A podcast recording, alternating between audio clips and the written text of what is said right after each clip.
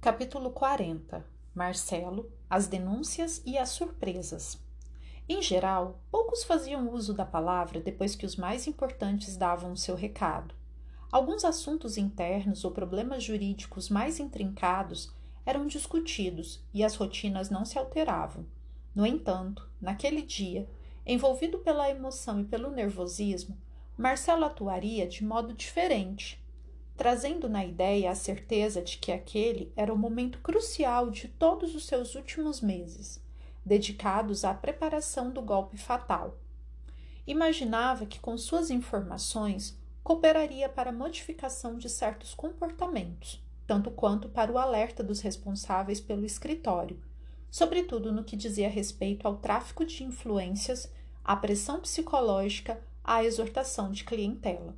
Assim, com os documentos que trazia, como se os tivesse conseguido por sua própria iniciativa, Marcelo começou dizendo: Senhores, gostaria de sua atenção para trazer ao conhecimento de todos um assunto delicado tanto quanto muito grave. Diante de sua iniciativa, os demais fizeram silêncio e se puseram a escutá-lo. Marcelo então prosseguiu. Acabamos de ouvir a exortação de nossos maiores sobre o aumento de lucros, a ação mais diligente e a conquista de maior mercado para que o resultado final possa ser ampliado. Todos temos nos empenhado nisso, como a motivação de nossas vidas. Afinal, é daqui que retiramos nosso sustento e concretizamos nossos ideais pessoais. Longe se encontra o tempo em que nossa ingenuidade acreditava na lisura da justiça, na isenção de autoridades, na correção de condutas de funcionários, na exata construção das instituições. A prática e a experiência nos balcões de cartório e salas de audiência nos departamentos administrativos e nas repartições públicas, tirou-nos a ingenuidade que trazíamos no início, a respeito de que cada um cumpriria seu dever, sem nada pedir em troca, o funcionário trabalhando efic eficazmente, a autoridade agindo com lisura, as instituições sendo governadas por homens íntegros.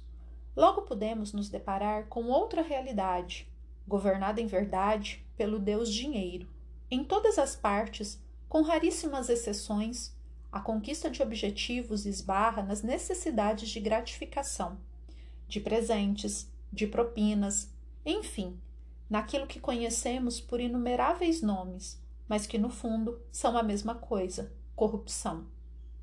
Quando tais procedimentos se impõem para que desempenhamos as tarefas que nos cabem, não devemos nos esquecer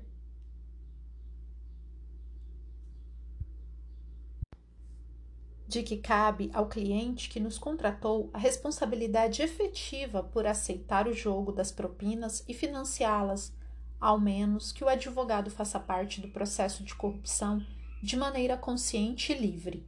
Se o cliente aceita e nos autoriza a entrarmos no jogo para defender seus interesses, nos valendo dessas práticas, a princípio isso é problema dele.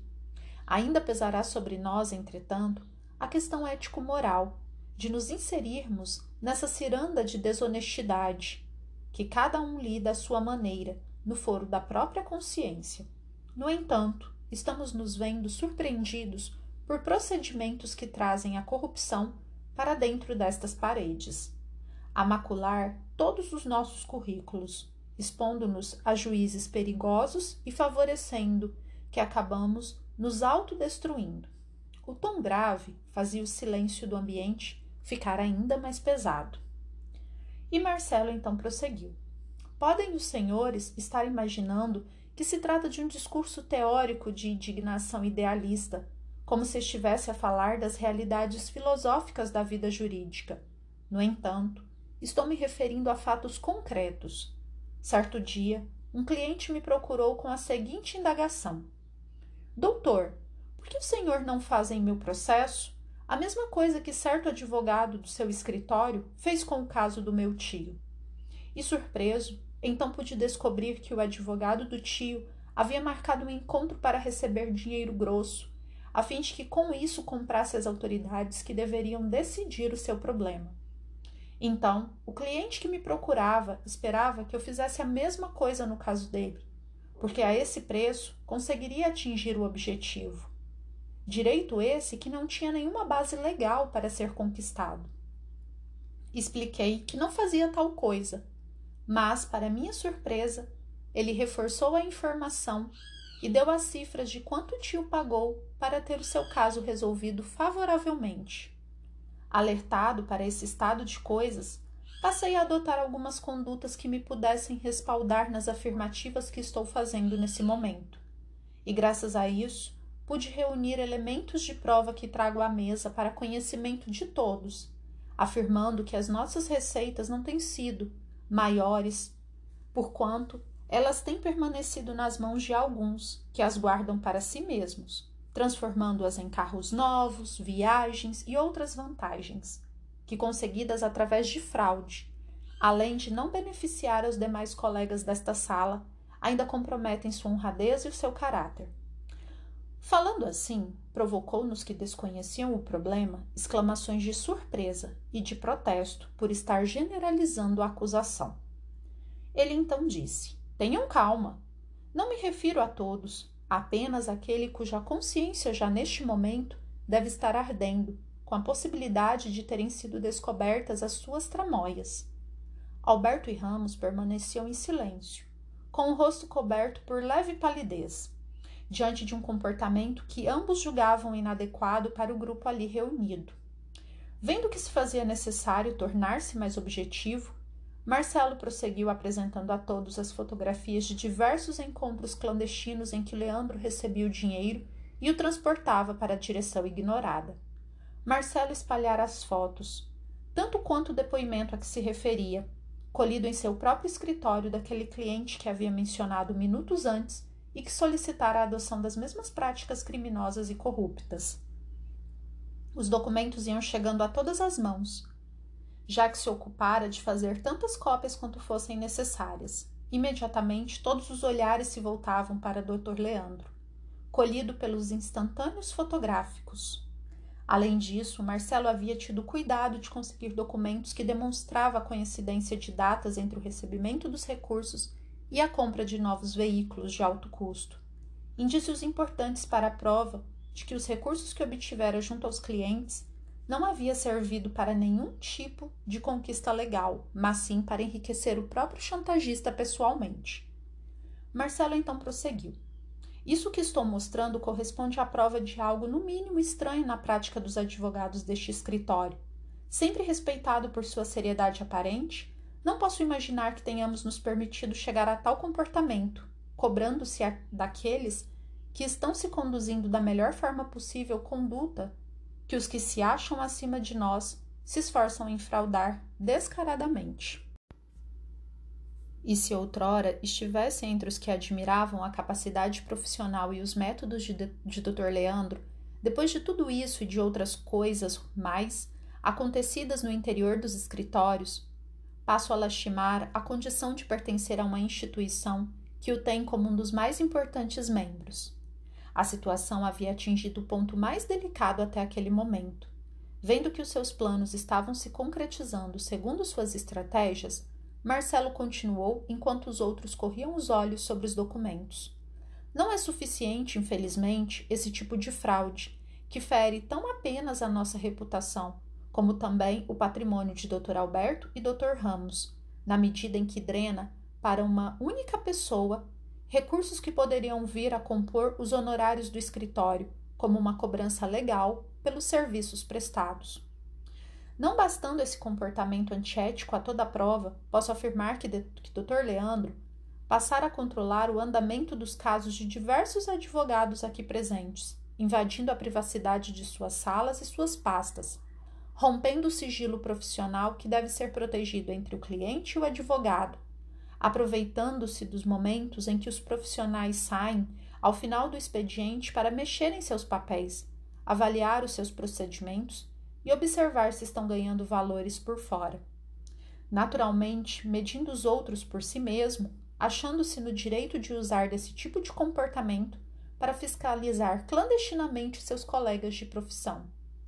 Sentindo que poderia ajudar nesse momento, Camila comentou: Isso já aconteceu pessoalmente comigo. Inúmeras vezes, Dr. Leandro fez veladas ameaças ou comentários indicadores de que havia devassado o conteúdo de minhas pastas, em busca de vestígios de cobranças de honorários ou pagamentos de valores não apresentados ao caixa do escritório. Entendendo que Marcelo precisava de algum tipo de apoio, igualmente Letícia viera em seu auxílio, confirmando que ela também havia notado que os documentos de seu escritório eram movidos na sua ausência, coisa que não era fruto da limpeza regular, e sim de alguém que não conhecia mas que se ocupava em penetrar em sua sala para vasculhar as pastas de seus clientes. A esta altura, a postura de Dr. Leandro já era totalmente outra. Ainda que controlado, estava com a cor alterada, indicando o estado nervoso a que se via compelido. O seu silêncio, no entanto, denotava algum tipo de meditação naquilo que pretendia falar. Antes, no entanto, que tomasse a palavra, Dr. Ramos, o outro sócio, assumiu a frente e comentou: As suas acusações, Dr. Marcelo, são extremamente graves para todos nós. Primeiramente, porque esse tipo de conduta frustra a nossa relação de confiança a sustentar uma sociedade. Todo convívio social passa pela noção de responsabilidade compartilhada, com base na confiança recíproca. Com suas informações, esse comportamento coloca em risco a existência de nossa união já que frauda os esforços de todos e desvia os valores que poderiam ter sido conseguidos de forma limpa e divididos entre todos nós. Espero, assim, que Dr. Leandro se manifeste sobre estas práticas. Alberto estava nervoso. Agora que as condutas de seu braço direito estavam sendo desnudadas. Convocado a se manifestar, Leandro olhou para seu superior, que de forma pouco amistosa não lhe acenava com maiores sinais de apoio. Vendo então que estaria sozinho para defender-se contra os argumentos e documentos apresentados, Leandro passou a fazê-lo como podia e disse então: Não tenho como negar que sou a pessoa das fotografias. Realmente estive nesses locais e recolhi as malas que estão igualmente flagradas pela câmera. Sou um profissional e já há mais de duas décadas me, me dedico a este escritório e sirvo ao Dr. Alberto porque tenho maior apreço. No entanto, já que não me faltam motivos para tal comportamento, preciso explicar que em nenhum momento ali estive para satisfazer meus próprios interesses. Estive nesses encontros e não se limitaram apenas aos que estamos vendo nestas fotos com conhecimento do próprio Dr. Alberto, a quem o dinheiro se destinava. A palavra de Leandro transferiu o centro das observações para o outro lado da mesa Marcelo não imaginava que o referido proprietário soubesse das condutas de seu braço direito. No entanto, Dr. Leandro, sem saber como defender-se, colocava as coisas na direção daquele que era o dono do negócio. Sim, para surpresa dos integrantes daquele colegiado, Alberto era citado como aquele que tinha ciência dos fatos. E Leandro então continuou: Mais do que isso, senhores, continuou Leandro, como que a vomitar tudo que sabia, mesmo que isso comprometesse o antigo chefe como forma de salvar-se da acusação de corrupto. Foi o próprio Dr. Alberto quem acertou todos os detalhes, quem negociou todas as estratégias, quem me mandou ir buscar a grana e a quem repassei todo o recurso conseguido, não sabendo para que se destinava. Naturalmente agradecido por meus préstimos e minha discrição, ofereceu-me pequeno prêmio para que essa conduta ficasse esquecida e ninguém mais viesse a saber de tal procedimento.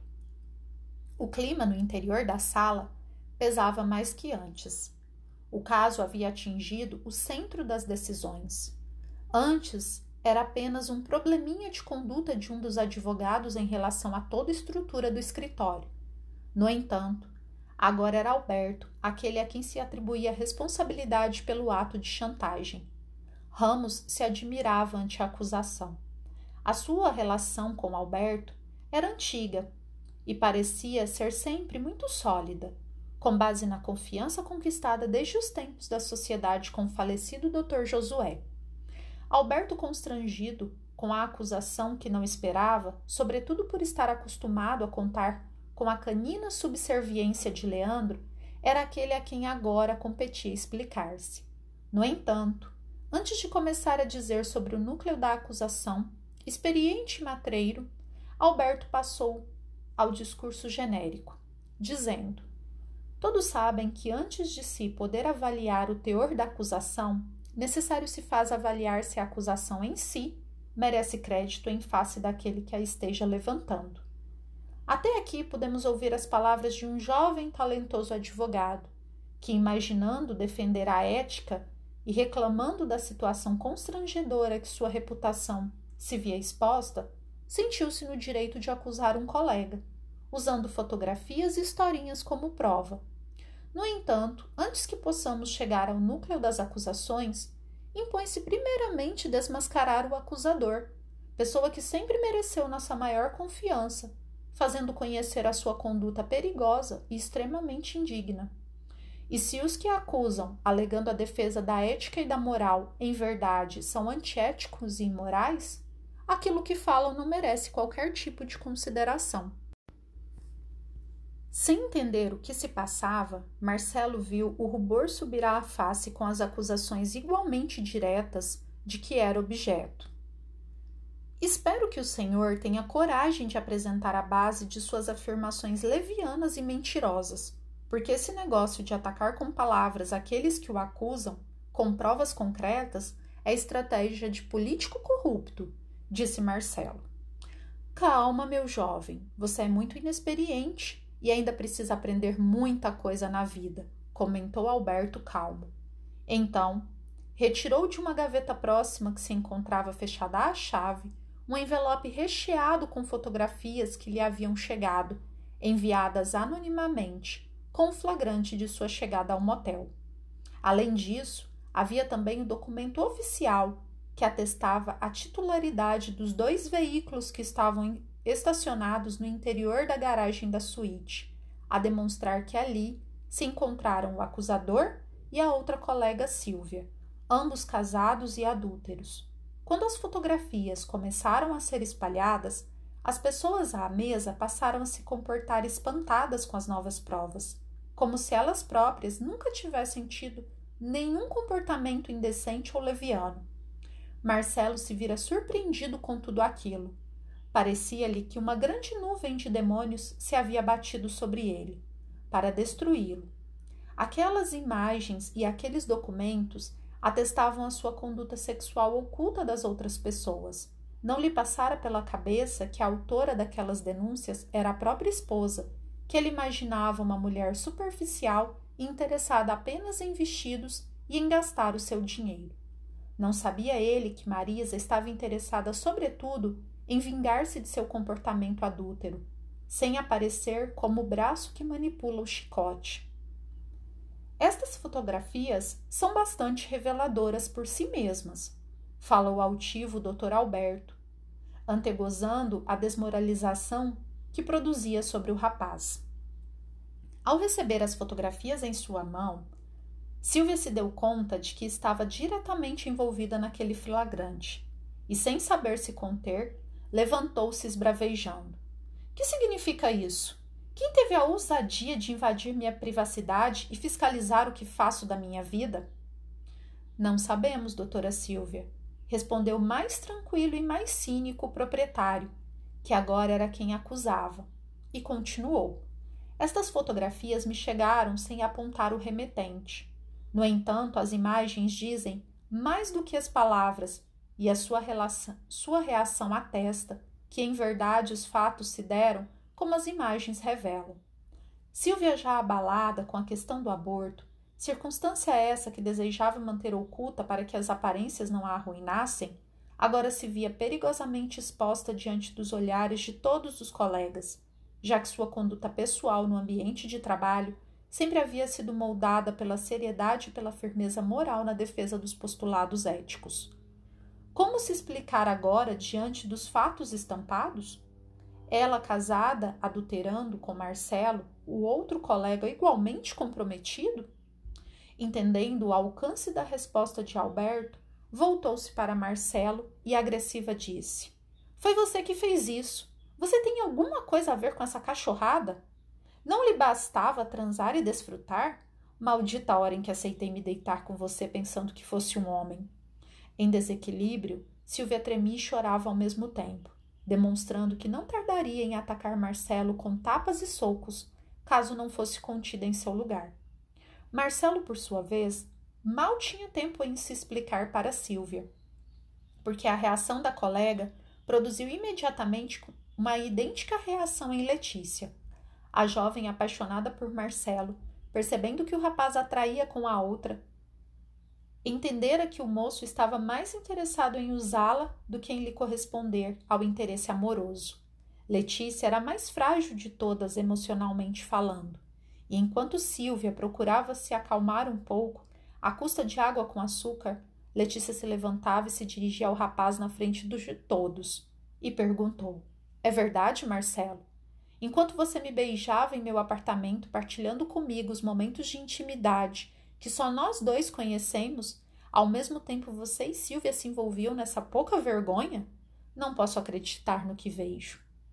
Identificando a reação coletiva em que se seguia a sua inicial denúncia, Alberto passara a desfrutar a satisfação de ver os fatos surgindo, um depois do outro, todos a denegrir a integridade do infeliz rapaz.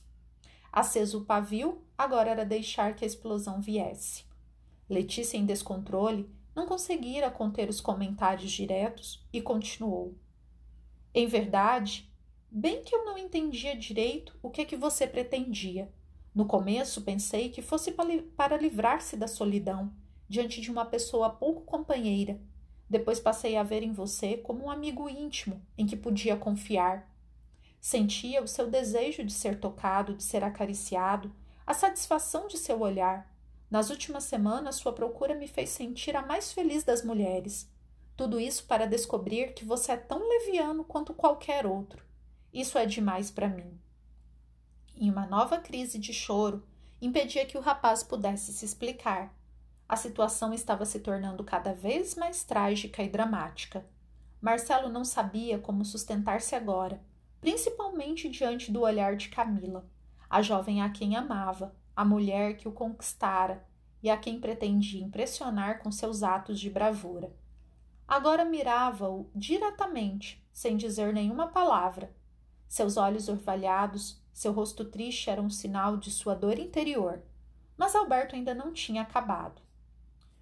Pelo que os senhores estão vendo, na verdade, o que nos parece claro é que o Dr. Marcelo envolveu-se com as duas colegas aqui presentes as estava usando para desferir o golpe contra nosso doutor Leandro. Mas como acreditar que possam ser verdadeiras estas suas acusações, que não sejam fruto de fatos perfeitamente explicáveis por ele próprio, estar enterrado até o pescoço em um drama que desrespeita duplamente o casamento, tanto dele quanto da doutora Silvia, além de envolver outro colega de escritório, isso é que não tem explicação. Para colocar mais lenha nessa fogueira, o Dr. Ramos, que até ali se mantinha em silêncio, passou às mãos do sócio algo que havia mandado Clotilde buscar em seu cofre pessoal na sua sala. Alberto, tenho isso que guardei já há algum tempo e que não julgava importante, já que não representa nenhum delito mais grave. Não acreditava precisar apresentar, mas observando o rumo que as coisas tomaram, acho que pode compor o quadro da verdade real, como forma de podermos desmascarar os verdadeiros desonestos em nosso meio. Passou então às mãos do sócio o envelope que continha as fotografias do almoço de Camila e Marcelo, nas quais os dois aparecem de mãos dadas, imaginando que ninguém os estaria observando. Quando Alberto viu as fotos, deu uma sonora gargalhada, algo quase demoníaco, e dirigindo-se a Marcelo nestes termos: Mas você conseguiu com as três, meu jovem. Bem que eu subestimei. Ato contínuo, passou as fotos novamente pela mesa, a fim de que todos pudessem constatar a conduta carinhosa que Marcelo também havia adotado com Camila, atestando que o quadro de sedução se fechava, com o interesse espúrio do homem que quer usar as suas amigas para conseguir um objetivo diferente do contato íntimo com sexo oposto. Essa foi a paulada que faltava na reputação do moço. Quando as fotos chegaram às mãos de Camila, foi a sua vez de começar a chorar, diante da evidência de seu envolvimento afetivo com Marcelo. Com Marcelo. O rapaz não sabia o que dizer. Afinal, havia se dedicado a Camila por um sentimento verdadeiro, uma paixão que crescia a cada dia, o que fizera aceitar o risco que correra naquela tarde e noite em que acabara com a própria carreira profissional naquele escritório. Entrara triunfante e estava sendo arrasado. Leandro, primeiro acusado, não sabia o que pensar de tudo aquilo. Diante da sucessão de corações femininos despedaçados, a demonstrar a astúcia de Marcelo aos olhos de todos os presentes. As denúncias contra sua pessoa pareciam coisa de criança. Ao mesmo tempo, havia desrespeitado uma tradição naquele escritório, ou seja, a de que um subordinado jamais acusava o superior pelas falcatruas, roubos e mentiras que testemunhava ou do qual participava. Isso porque os negócios que existiam entre os donos do escritório eram tão intrincados e estranhos que somente entre eles é que poderiam ser resolvidos, parecendo que ambos se roubavam mutualmente e, como um casal adúltero, mutualmente se perdoavam, continuando a trajetória de golpes e enganos, sempre contando um com o aval e apoio do outro. Por isso, Leandro sabia que, para se salvar das acusações, havia rompido a cadeia de silêncio e de obediência que mandava assumir os fatos e aceitar as consequências, antes de acusar aquele que o mantinha no posto baseado na lealdade e confiança irrestritas. Entre os diversos casos que eram do seu conhecimento, encontrava-se o desaparecimento de pessoas, a contratação da morte de desafetos ou de partes que dificultavam a solução de seus negócios. Leandro sabia que no nível mais alto da administração do escritório já não se discutia as questões jurídicas nem as teses processuais elevadas, o que se encontrava era a barganha graúda, o peso dos cofres cheios a corromper a verdade para a obtenção das vantagens da vida. Nesse nível de influência, ambos os donos teciam a teia de interesses para agradar certas autoridades venais, que faziam parte do amplo esquema de organização, implantado no mundo através dos representantes corruptos e igualmente abjetos que lhes prestavam serviço. Havia-se haviam se transformado em raposas da pior espécie, fazendo parte das reuniões mais requisitadas no cenário social, apresentados como representantes admiráveis da profissão que um dia juraram honrar. Agora Leandro estava consciente de que sua vida corria perigo. Ele era um arquivo vivo. Não seria mais aceito como digno de confiança por Alberto. Da mesma forma, sabia de muita coisa, de muita sujeira, de muito crime para poder permanecer livre em segurança. O raciocínio de cada um naquela sala era um verdadeiro vulcão em erupção, e por incrível que pareça, Alberto e Ramos, ainda que pálidos, se mantinham serenos. Marcelo era o próprio trapo humano. Havia perdido tudo que lutara para conseguir. Não poderia mais se manter naquele ambiente e provavelmente naquela cidade, teria muita dificuldade de se sustentar como advogado em outro escritório. Isso porque os dois sócios principais saberiam espalhar nas diversas rodas de advogados a versão de sua desonestidade, de seu comportamento indecente, a ponto de estar certo de que não encontrariam outro escritório para começar sua vida, mesmo que do zero. Precisaria sair da cidade, abrir seu próprio negócio, sem contar com nenhum cliente. Além do mais, não sabia qual risco de vida que estava correndo. Muita gente naquela sala agora estava suficientemente prejudicada para não desejar a sua morte como forma de se envigar de seu comportamento temerário. Silvia descobrira igualmente que ele usara a todas as mulheres para, segundo a sua mente astuta, derrubar Leandro. Ela também não tinha mais condições de permanecer naquele lugar. Letícia era mais perturbada nos arrombos de seu afeto traído, sem conseguir medir a amplitude das consequências dos atos do rapaz. Camila, humilhada publicamente, jamais havia imaginado que naqueles meses em que se envolvera com ele pudesse estar sendo mais uma, apenas um pequeno peão no tabuleiro que Marcelo manipulava. Leandro, por causa dele, perdera tudo, inclusive o sossego, enquanto que Alberto e Ramos poderiam estar em crise, exatamente como fruto de suas denúncias, caso um não se explicasse e o outro não aceitasse as explicações. Marcelo, por sua vez, descobrira um mundo cruel, longe daquele pequeno cenário que pensava poder construir segundo seus próprios interesses. Se no plano material as coisas estavam indo na direção descendente rumo ao abismo, no plano espiritual tudo estava sendo visto e sentido com uma euforia eletrizante e incomum. O presidente dominava a cena. Ali comungavam mais de vinte centenas de entidades perturbadoras que, como falamos, haviam sido convidadas pelo líder a fim de desfrutarem da satisfação e do gozo propiciado pela vingança bem conduzida. Enquanto a cena terrestre ia se desenrolando, o presidente atuava sobre as partes, intuindo-as através de fluidos escuros e fios magnéticos, colocados em suas mentes para que soubessem agir no sentido de se estabelecer a confusão e facilitar a ruína daquele grupo. Estamos assistindo aos últimos dias dessa maldita estrutura, vociferou a entidade líder, assumindo uma forma desagradável para o olhar de todos. Parecia que o ódio, longamente represado, se expressava agora de forma potente, na manipulação de todas as suas forças para o cântico final da destruição com que pretendia saciar sua sanha de vingança. De suas mãos, partiam raios agressivos na direção de todos os ali reunidos, porque a pretensão do presidente era ferir antes de acabar com aquele núcleo. Sem entender bem o que acontecia, um dos mais achegados participantes daquele conclave ponderou: Mas, presidente, esse grupo não nos tem sido útil nos processos de perseguição? Por que destruirmos quem nos tem servido tão bem aos interesses? Esse é o caso, esse é um caso pessoal que hei de resolver para que os bandidos jamais possam sair ilesos. E minhas decisões não devem ser questionadas. Entendendo que não poderia explicar, esperar maiores explicações, o agente maligno que se posicionava ao seu lado calou-se, esperando o desenrolar dos fatos.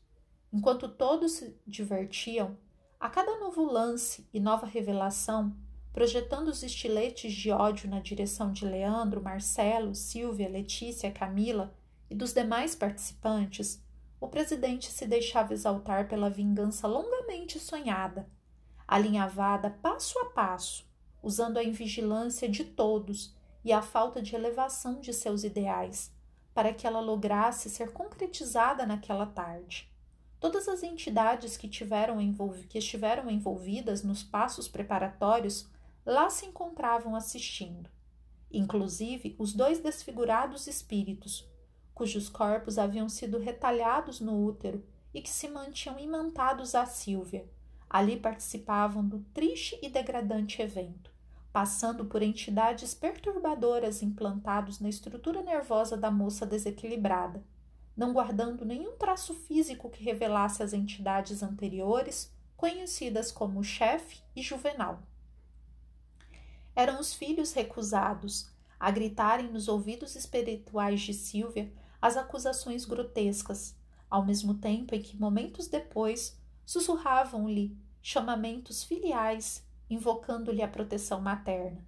Eram dois demantados acoplados a uma que se encaminhava, igualmente para o desequilíbrio, principalmente agora que a sua conduta leviana fora revelada diante dos olhares de todos.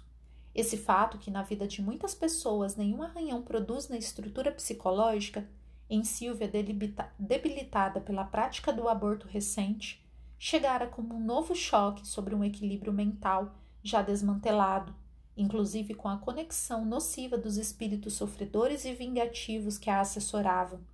Jefferson, perseguidor de Luiz e de Marisa, vira-se prestigiado com um assento de honra nas proximidades do presidente em decorrência de sua habilidade em manipular o pensamento vingativo e os baixos sentimentos da esposa de Marcelo para enviar as fotos ao escritório. Gabriel, ainda oculto das atenções e suspeitas, se punha ao lado de Letícia, tentando manter o equilíbrio da jovem, a fim de um padrão de forças menos destrutivo, o que era difícil para seus esforços naquela contingência. Restava então o presidente. Eu sou Josué, gritou ele, estentórico e trovejante, para susto de todos os presentes. Finalmente tenho a minha vingança. Ha, ha, ha, ha. Ironizava para espanto coletivo naquele ambiente pestilento. Eu sou aquele que estes dois malditos sócios mataram lentamente, inoculando-me substância tóxica que desenvolveu um câncer letal em meu corpo. Pensaram que seu crime ficaria impune para sempre? Ah, isso é que não. E enquanto gritava, ia se transformando em uma forma horrenda, projetando os olhos que os afogueavam, apresentando uma espuma viscosa e esverdeada pelos cantos da boca que se faziam sinistra e animalesca. Não imaginem, leitores queridos, que assumira a forma do demônio representado nas estampas da terra. Suas forças, degeneradas, acumuladas e cultivadas por anos de ódio, somados aos séculos anteriores de trapaças e crimes, ali se exteriorizavam de forma própria, causando espanto nos próprios asseclas, que jamais haviam imaginado sentir medo, eles que eram especialistas em espalharem o temor nos irmãos encarnados. Eu sustentei quando estava ali, naquele escritório de sujeira e ódio. Adotei-os como meus pupilos e lhes ensinei as coisas que não sabiam. Tornei-os meus sócios e lhes transmiti as formas de conseguirem sucesso, respeito e riqueza. No entanto, não lhes bastava esse favor. Pretendiam acabar com a vida daquele que lhes havia oferecido a oportunidade de crescerem ajustados a esse interesse indecente, acreditaram poder me prejudicar, ocultando em garrafas de saboroso vinho que sabiam ser de minha apreciação os agentes nocivos que desencadeariam as tumurações, debilitando minha saúde. Falando pausadamente, narrando os próprios dramas, detinha-se dos lances mais dolorosos e dramáticos para extrair de suas palavras todas as mais poderosas emoções. E continuou. Inicialmente não suspeitei de suas condutas. No entanto, depois de algum tempo, quando a doença já corria por sua própria conta, surpreendi comentários sussurrados feitos pelas costas, comemorando o sucesso de suas empreitadas criminosas e assassinas. Confirmei minhas suspeitas logo a seguir, quando consegui, através de detetive, o teor das conversas particulares mantidas por ambos ao telefone. Até hoje não me esqueci das frases de satisfação quando o resultado dos meus exames atestaram a existência do câncer destruidor, adiantado em sua jornada corrosiva a vaticinar-me poucos meses de vida. Foi então que, sem pretender modificar as coisas para que todos acabassem sendo vingados no devido tempo, tratei de organizar-me para este momento. Reuni todas as provas de todos os crimes já praticados contra o governo, contra os órgãos e agentes públicos, todas as provas de pagamento de propina contra os, contra os funcionários corruptos que se associavam e se associam ao nosso escritório, e os deixei a cargo desse tolo ambicioso, desse idiota útil que está diante de nós e que plantei nesse local como a marionete que manipulo conforme meus desejos antes de morrer. Assim que descobri toda a tramóia contra a minha posição de sócio principal, eu mesmo levei para o escritório. Na minha frente, os dois sócios, fingindo-se de amigos devotados, se demonstravam compungidos com minha enfermidade. No entanto, nas minhas costas, agiam como verdadeiras víboras prontas para o golpe. Marcelo passou a ser meu homem de confiança nesta estrutura. Recém-formado, precisando de uma oportunidade, aceitou sem pestanejar a condição de ser meu representante na estrutura, colocando-me a par de todas as ocorrências e me auxiliando, enquanto a saúde me permite exercer as funções jurídicas no desenvolvimento dos casos, na compreensão das questões, no atendimento dos prazos e na visita aos balcões forenses. Minha morte não tardou. No entanto, tive tempo de organizar minha vingança desde os dias de vida física. Reuni todos os documentos e os coloquei sob a responsabilidade do rapaz e de autoridade que me devia inúmeros favores, com a indicação de que, diante de certas circunstâncias, fossem revelados os responsáveis pelas apurações dos diversos delitos, programando-se assim uma bomba de efeito retardado para explodir quando achasse adequado o momento. Agora esse momento chegou. Eles haverão de se matar, com ódio entre si, desejosos de se atacarem, se destruírem, para que não caiam sozinhos nas desgraças do mundo. A descoberta de suas misérias será a derrocada de suas vidas, com a perda de tudo que juntaram, com a humilhação pública e seus nomes achincalhados nos jornais e noticiários. A incredulidade dos colegas de seu meio será a marca de espanto indispensável para que se conscientizem de que neste mundo a honestidade é sempre a fantasia do vício, que se oculta escondendo o veneno que a corrompe. Que se desmoralizem os virtuosos de ocasião, como esse tolo que me serviu de instrumento, que acabou desmoralizado pelas próprias fraquezas, tão facilmente manipuláveis. E nos desvarios do sexo, nas ansiedades da tentação, nos prazeres diversos que se orquestraram para afundar os devassos em suas próprias orgias, encontraremos sempre a porta fácil para interferir nas vidas humanas, desprezando-os os que já estão no lodo e nos concentrando nos que querem se manter de pé, como exemplos inexistentes de virtudes caducas e mentirosas. Chega de espera. A rede está fechada e os peixes caíram todos, de uma só vez. A morte dos menos importantes será o caminho que restará ao serviço de limpeza. Isso agora é questão de horas. Demétrio, o hipnotizador de minha confiança, que se liga a Leandro há muito tempo, apertará o cerco, inoculando ainda mais o estilete do ódio em seu coração, para que não permita que Marcelo reconstrua sua vida enquanto a dele entre em ruínas. Letícia receberá a carga de desajuste que a manterá indignada na atmosfera da vingança.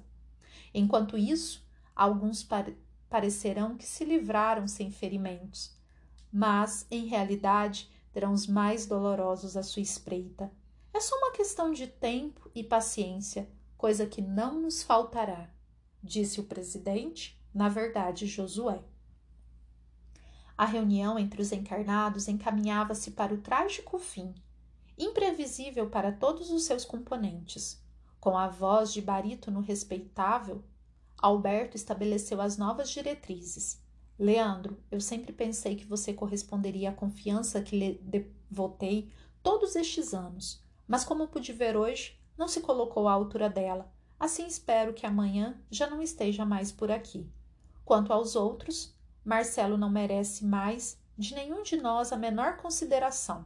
Trate de pegar suas coisas e desaparecer hoje mesmo de nossa presença. Dirigindo-se às mulheres, considerou menos rígido. As jovens estão em uma posição mais frágil, vitimadas pela astúcia de um homem ao mesmo tempo atraente e indecente. Nada tenho contra a manutenção de suas tarefas no escritório, desde que se mantenham dentro de nossas antigas exigências de decoro, coisa que não se estende à doutora Silvia, que por óbvios motivos não se enquadra mais às nossas posturas éticas. Assim, quando lhe pareça conveniente, deve reunir seus pertences e desocupar sua sala para a respectiva dedetização material e moral do ambiente. E dispensando os integrantes da reunião, informou a todos que, restan que o restante do entendimento seria realizado particularmente a portas fechadas, entre ele e o sócio Ramos, que deveriam permanecer no recinto.